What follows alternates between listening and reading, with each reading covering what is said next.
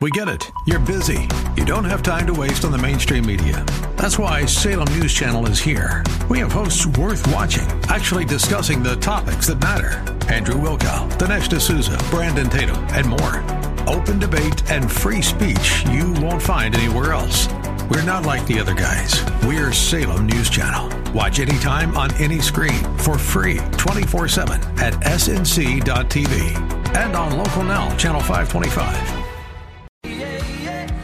Welcome, ladies and gentlemen. This is Gino Geraci. So glad you could join me on the program. The number 303-873-1935. And of course, we've been talking about well, Gog and Magog, and so uh, we're talking a little bit about world religions, and hopefully, I'm going to be talking um, a little bit about the difference between American law and Sharia law in the not too distant future.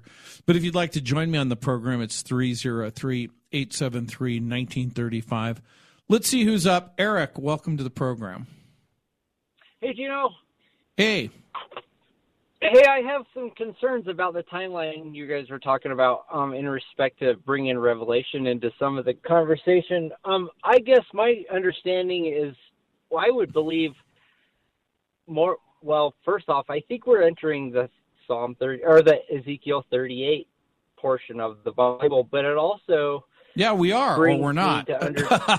We are well, or we're well, not. So, so here's the big right. question. Then you have to really ask yourself what would cause you to say we're not?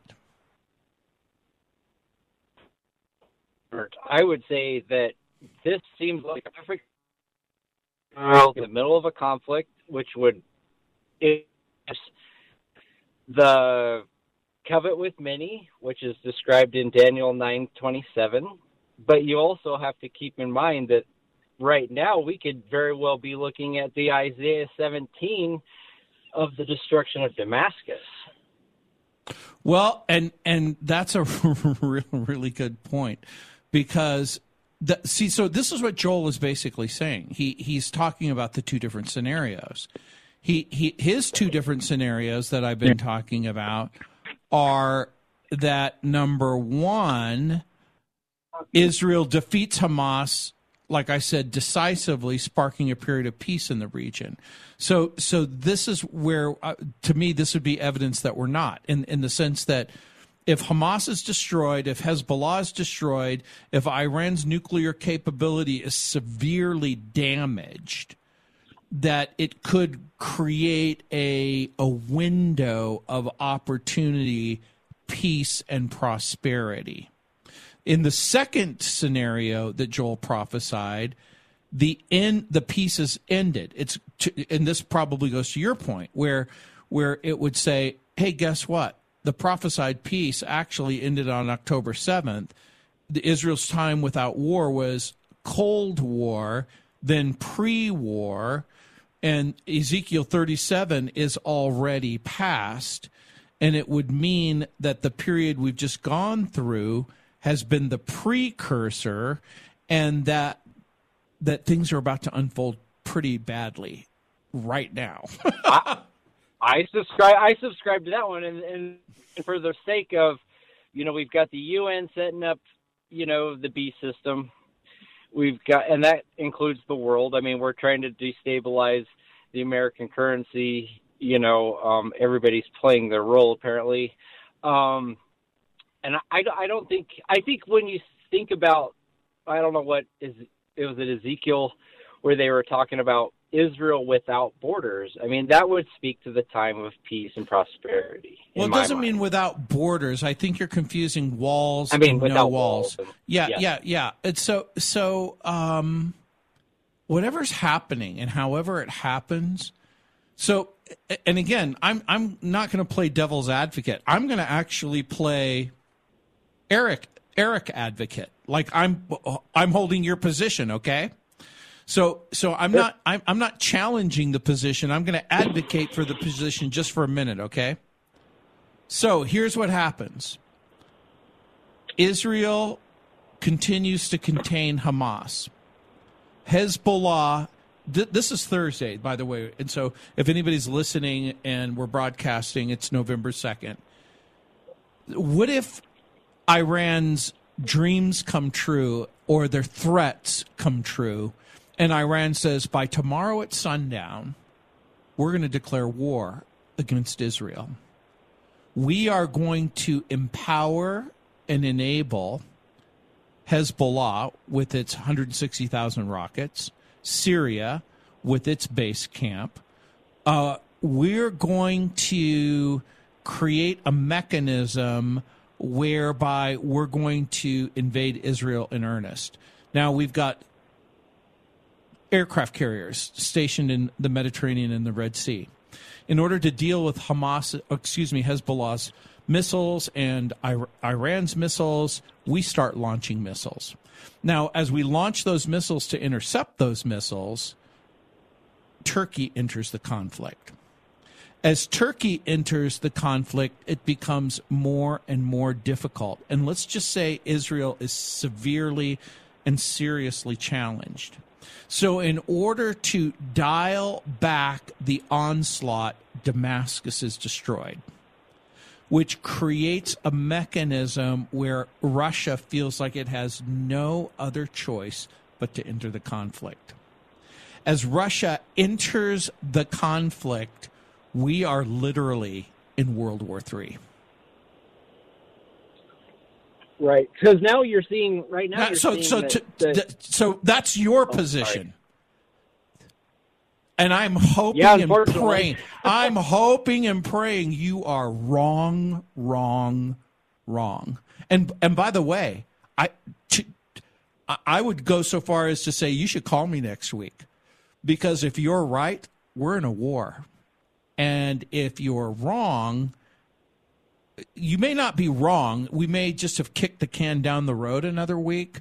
But um, I, I actually share the idea that we are at a critical point, like right now, right at this very moment. Yeah, I, there's no, no, you know. So what? Iran's about to announce something you know, and who knows what that that is. I haven't followed that too well. Um, but you know, it seems like there's a lot of proxies being riled up, and and you know, America standing in. And then also has to, if you want to talk about Revelation, then I would say that this could very well under the doomsday scenario, which I, I hate to even propose, but you know, the writing's kind of on the wall. Um, that you know, the rapture being the next uh, prophetic event, and then the removal of the church, and then the tribulation begins. You know, um, I, I don't want to be the doom and gloom guy, but you know, we have to look for the glory of God to see where He, how He intervenes on behalf of Israel.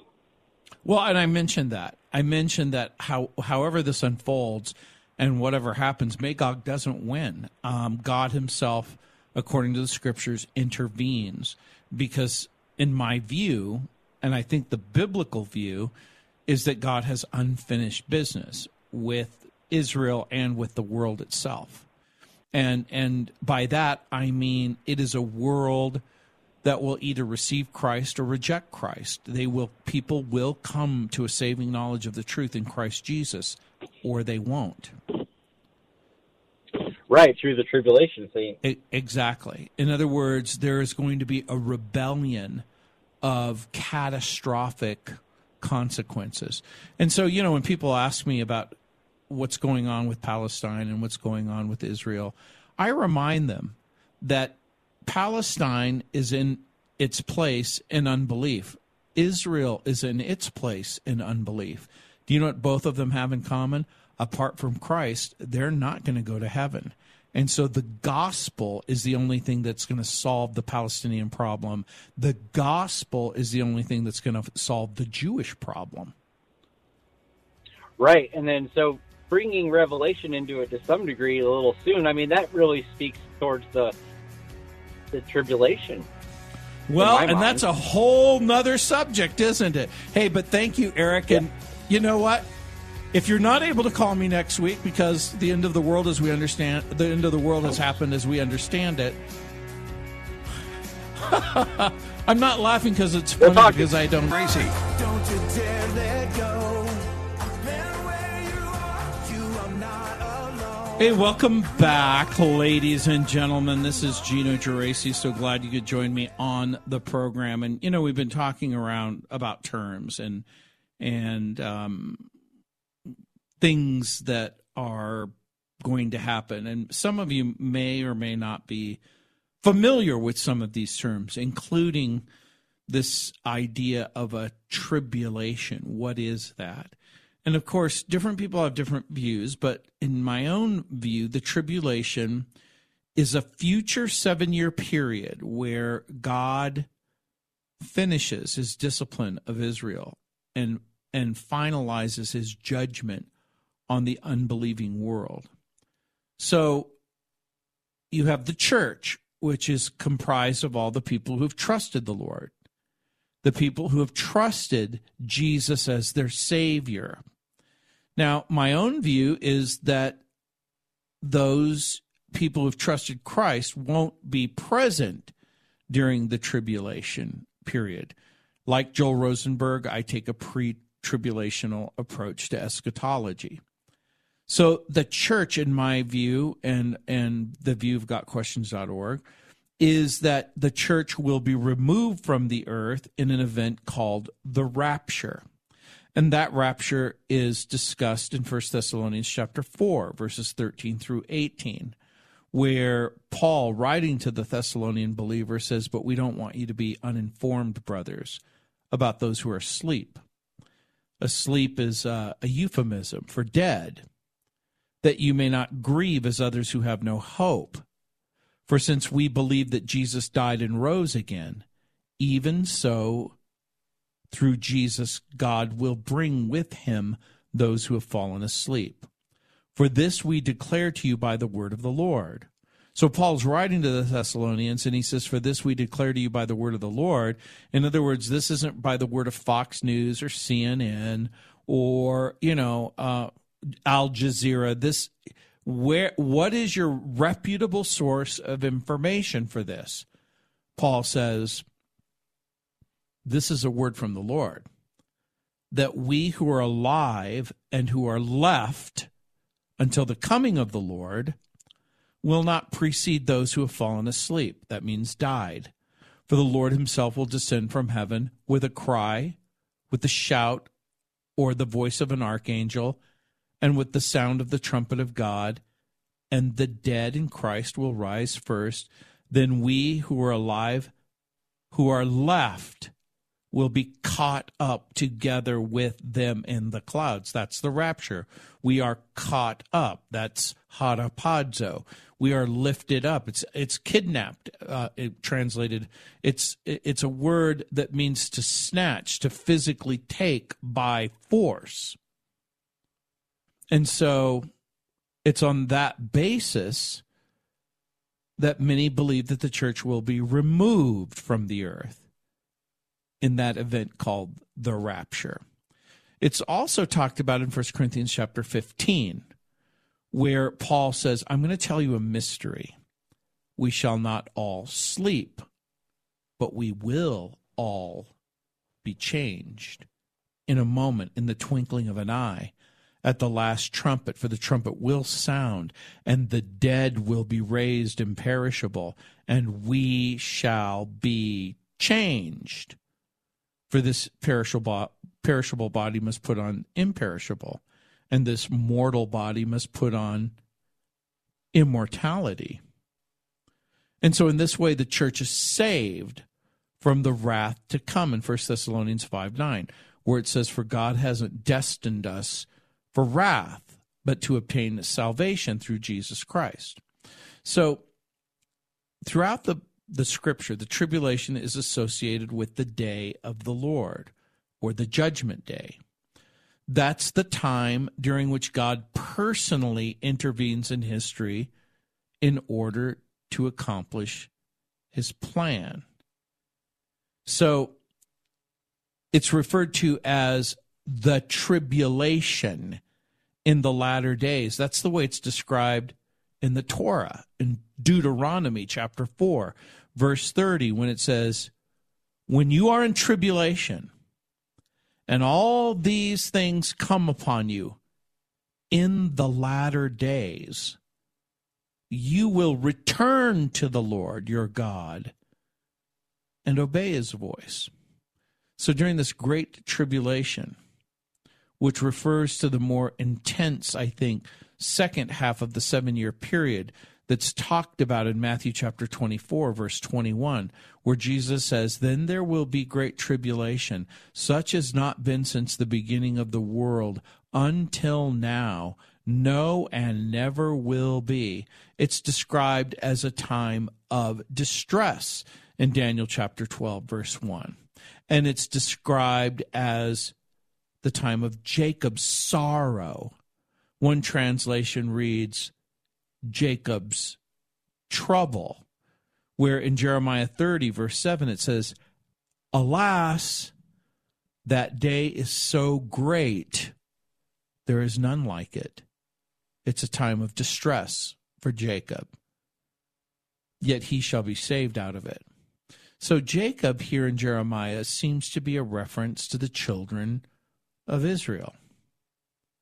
And we have this description of the tribulation that attends the day of the Lord in Zephaniah chapter 1, verses 15 and 16, where it says, That day will be a day of wrath, a day of distress and anguish, a day of trouble and ruin, a day of darkness and gloom, a day of clouds and blackness, a day of trumpet and battle cry. So the tribulation will be marked by various judgments, celestial disturbances, natural disasters, terrible plagues, these are all talked about in Revelation chapter 6, 7, 8, and then you go all the way to 9 and 10, all the way through to chapter 16. But God, in His mercy, sets a limit on the duration of the tribulation. When Jesus says in Mark chapter 13, verse 19, those will be the days of distress unequaled from the beginning when God created the world until now and never to be equaled again. And if the Lord had not cut short those days, no one would survive. Those are pretty stark, dramatic terms. And then in Daniel chapter 9, verses 24 through 27, it reveals the purpose and the timing of the tribulation. The passage speaks in Daniel chapter 9 of 70 weeks or 70 sevens that have been declared against your people. That's the Jewish people. Daniel's people are the Jews, the nation of Israel. And Daniel chapter 9, verse 24 speaks of a period of time in which God's promise to, quote, finish the transgression to put an end to sin, to atone for wickedness, to bring in everlasting righteousness, to seal up vision and prophecy, and to anoint the most holy. So God declares that these 70 sevens will fulfill all of those things. And the sevens are a grouping of years. A seven so 70 serves as 490 years. Some translations refer to it as weeks or a series of sevens. And in Daniel chapter 9, verse 25, it says the Messiah will be cut off after seven sevens and 62 sevens. That's 69. But according to the Bible, there's an outstanding period of time left a little seven year period of time that God will, that God must complete his unfinished business with the people of Israel and the people in this world. This is Gino Geraci. Geraci. Hey, welcome back, ladies and gentlemen. This is Gino Geraci. So glad you could join me on the program. It's 303 873 1935. 303 873 1935. Let's see who's up. Karen, welcome to the program. Hi, Gino. Hi. How are you? Well, Um, you know, things are going pretty fast and furious, don't you think? Oh, I I agree. Um, people need to get right with the Lord. yes, 'Cause You just never exactly. know. With the seven years that you were talking about, I think it's also important that people know that during that seven year or three and a half year mark, after during the seven year um, period, that they need to know not to take the mark of the beast because in the Bible it says that um, they'll either take it in your right hand or your forehead.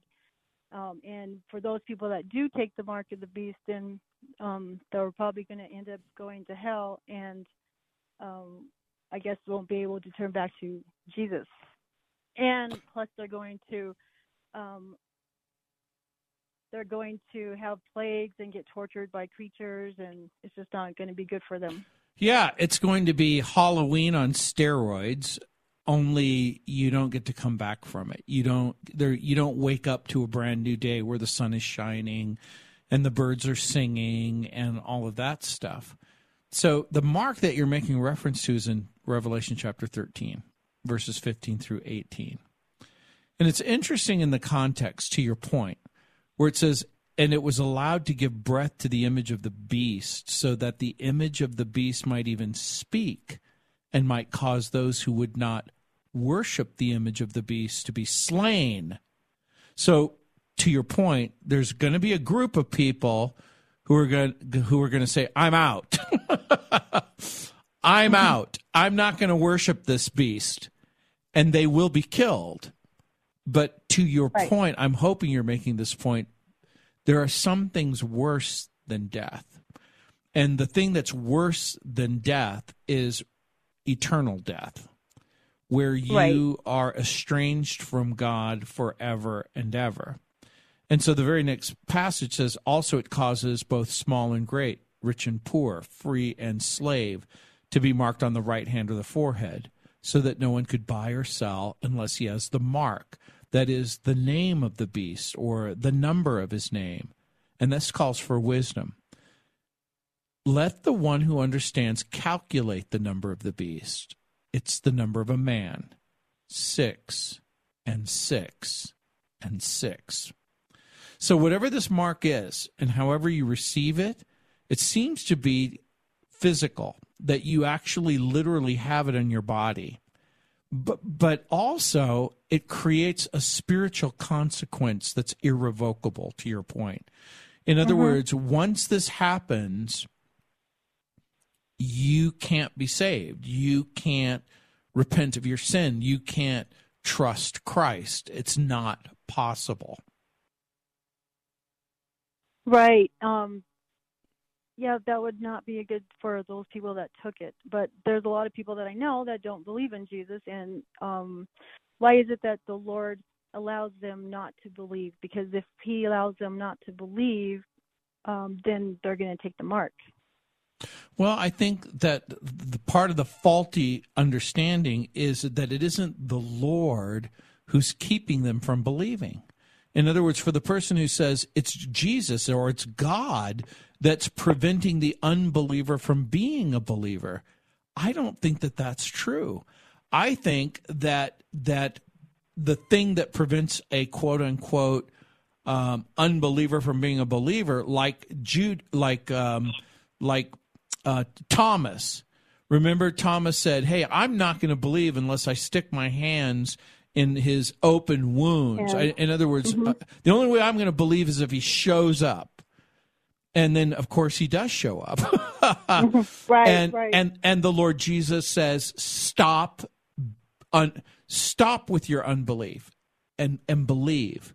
And so the Bible says it's His will that none perish, and that all come to eternal life. So it can't be God or Jesus who's saying, "I am not going to allow certain people to believe." So there's this mysterious situation where I think that human beings can believe and won't believe. And so when Jesus was speaking to the religious leaders in John chapter 8, he said to the religious leaders, unless you believe that I am who I say that I am, you will perish in your sins. It seems to me that that was an invitation. And, and so that the invitation to believe is legitimate. Believe on the Lord Jesus Christ and you'll be saved. And, and so the person yeah. says, I don't want to. Right. Well, yeah, they just need to believe and believe that he died for their sins and that he rose again on the third day. And of course, they have to repent also. Yeah, they they have to understand in that sense. To your point, they they're they're not just quote unquote repenting in the sense of they got to be a better person. They they have to change their mind about their sin. That their sin is so horrible and terrible that only a savior can change their situation. That's what it means to repent. You mean I'm a sinner? You mean you mean my sin offends God? Yeah. But but he's willing to forgive me? Yeah. How? Through Jesus Christ. That's the right. gospel. Yep. Yep, they just need to believe. I have another question. It's regarding um demons and if a person isn't I just heard this from someone. If a person isn't isn't into Jesus and they watch movies that are evil, um, can the devil like possess them? You know, your question is interesting on a couple of different levels because in to the exact question you're, you're, you're suggesting what would cause a person to be possessed? In other words what opens the door to possession? Why are some people possessed by demons and other people aren't how do we explain that why isn't everybody who doesn't trust jesus demonically possessed and you know talk about watching a movie or uh, playing with a Ouija board or whatever.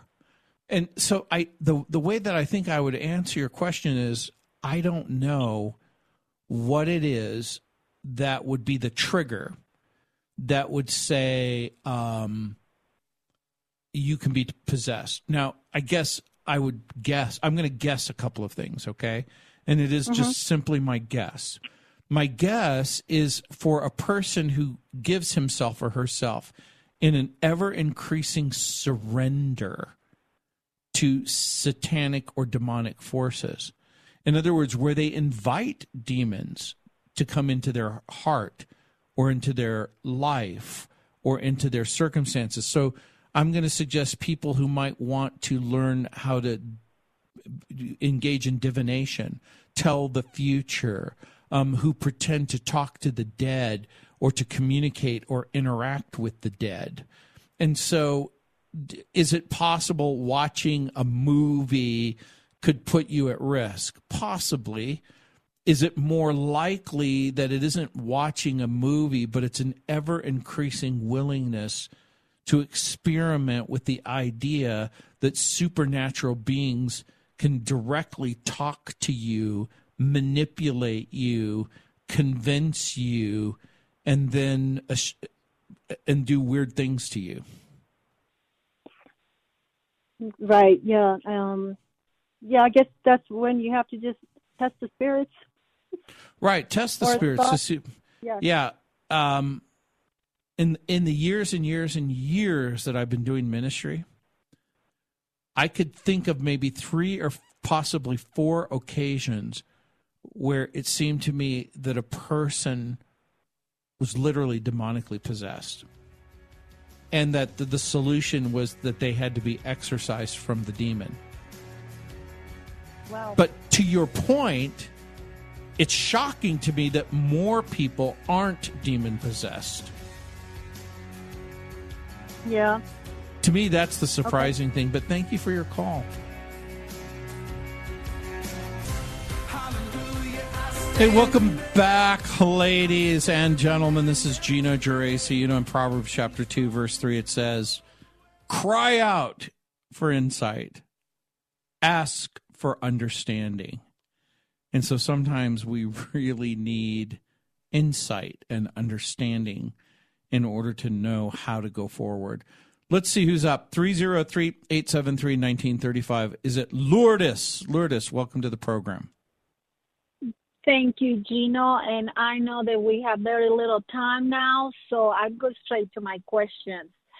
Um, uh, and it's not as spiritual as the previous callers, but it's more practical. Do you think that, according to what's going on in our world, and especially with Israel and all this, it is time for us to get prepared with physical things like food and first aids and water and etc. All that, or uh, are we facing another Y2K um, uh, season or phase?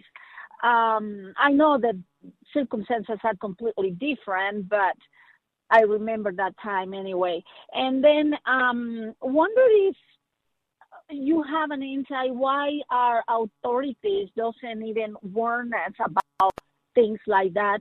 And in a level, on a personal level, are you prepared that way? Yeah. Those are my questions. Let, let, let me start with the last question first.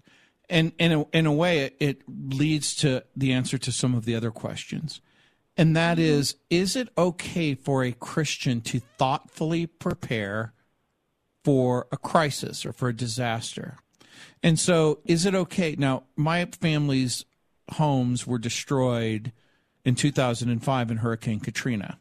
In other words, were, was my family prepared for a hurricane that would bring 18 feet of water and completely destroy our homes?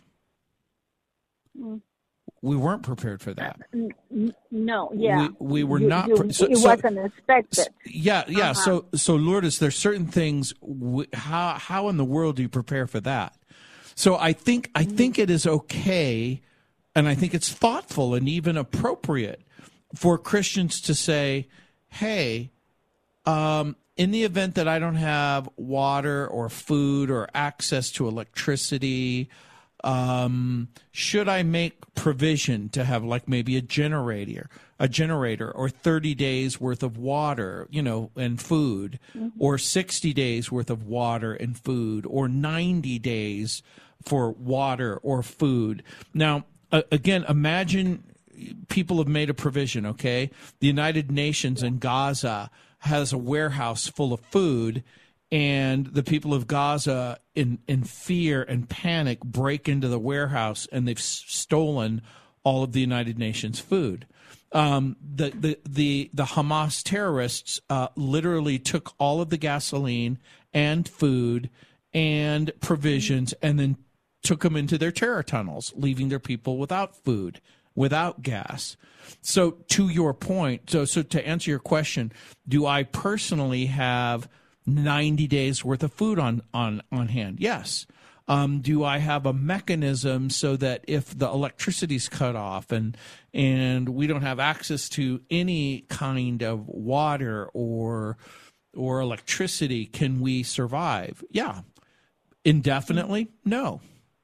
Um, so so to to answer your question in in, in a in a real sense, um, I I think that there's two kinds of people.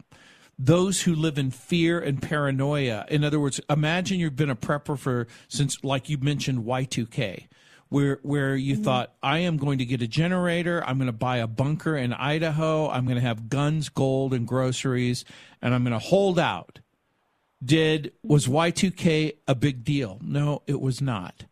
Um, was the hurricane in New Orleans a big deal? Yeah, thousands of people, tens of thousands of people, hundreds of thousands of people um, lost everything.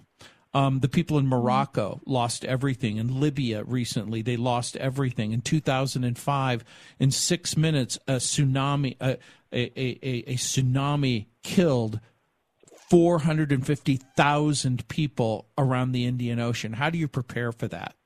Um, you can't. But so here's what I would say Is it okay for people to make a principled provision in the event of a storm, an emergency, a snowstorm, or whatever? I think that's absolutely positively appropriate? Um, is it okay to live in fear and self-centered survival? Um, No. Yeah. I yeah, I think you're exactly right. So so um, I think it's wise and appropriate to make a provision. It might even be wise and appropriate to you know make a provision to try to help your neighbor in the event of a catastrophe. Um, um, but what would you do if there was a complete collapse in society?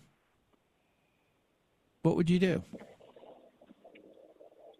Um, well, yeah, I mean, use whatever I have first and and nothing else.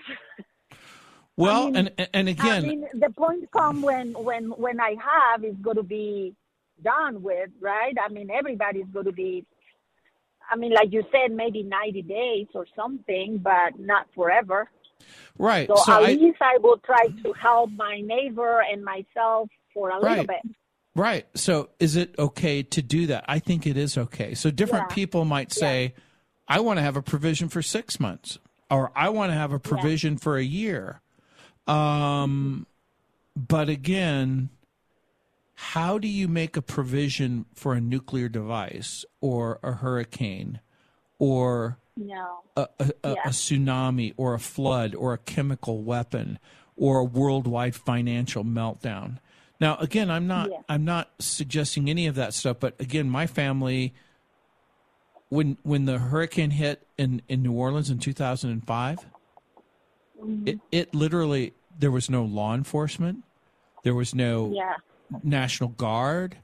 There was people were in a fight for their life, and so you yeah, did what you could. happening right now Right, in you had- Acapulco and Puerto mm-hmm. Vallarta and those places. Yeah, well, yeah. So right. yeah, if you're familiar with what's just happening in, in Puerto Vallarta and Acapulco, Yeah. there was a Yeah. there was a storm, the biggest storm ever in Mexico, and you correct me, wa- was 700, even maybe 800 people they died. Correct.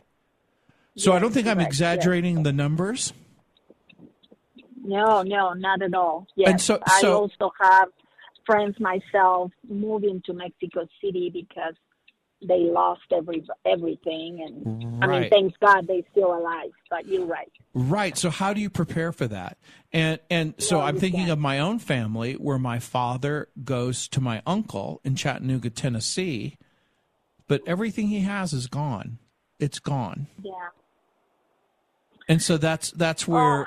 You know we have um, family, we have friends, we have support, but but again we have Jesus, we have the Lord Jesus, and and, and and again we we we say you know what the most important thing in my world isn't that I survive. The most important thing is that I honor Jesus in however much time I have left. And, you know, I'm a father and a grandfather, and I want what's best for my children and my grandchildren. But I understand that I don't have unlimited resources uh, it, that will take care of every contingency. that's right. That's right. Thank you so much, you know, for answering that simple question. No, no, thank you. And and again, even so, come quickly, Lord Jesus. Thank you so much, you know, for answering that. Hey, thank thank you for your call. This is Gino Geraci. Thanks for joining me.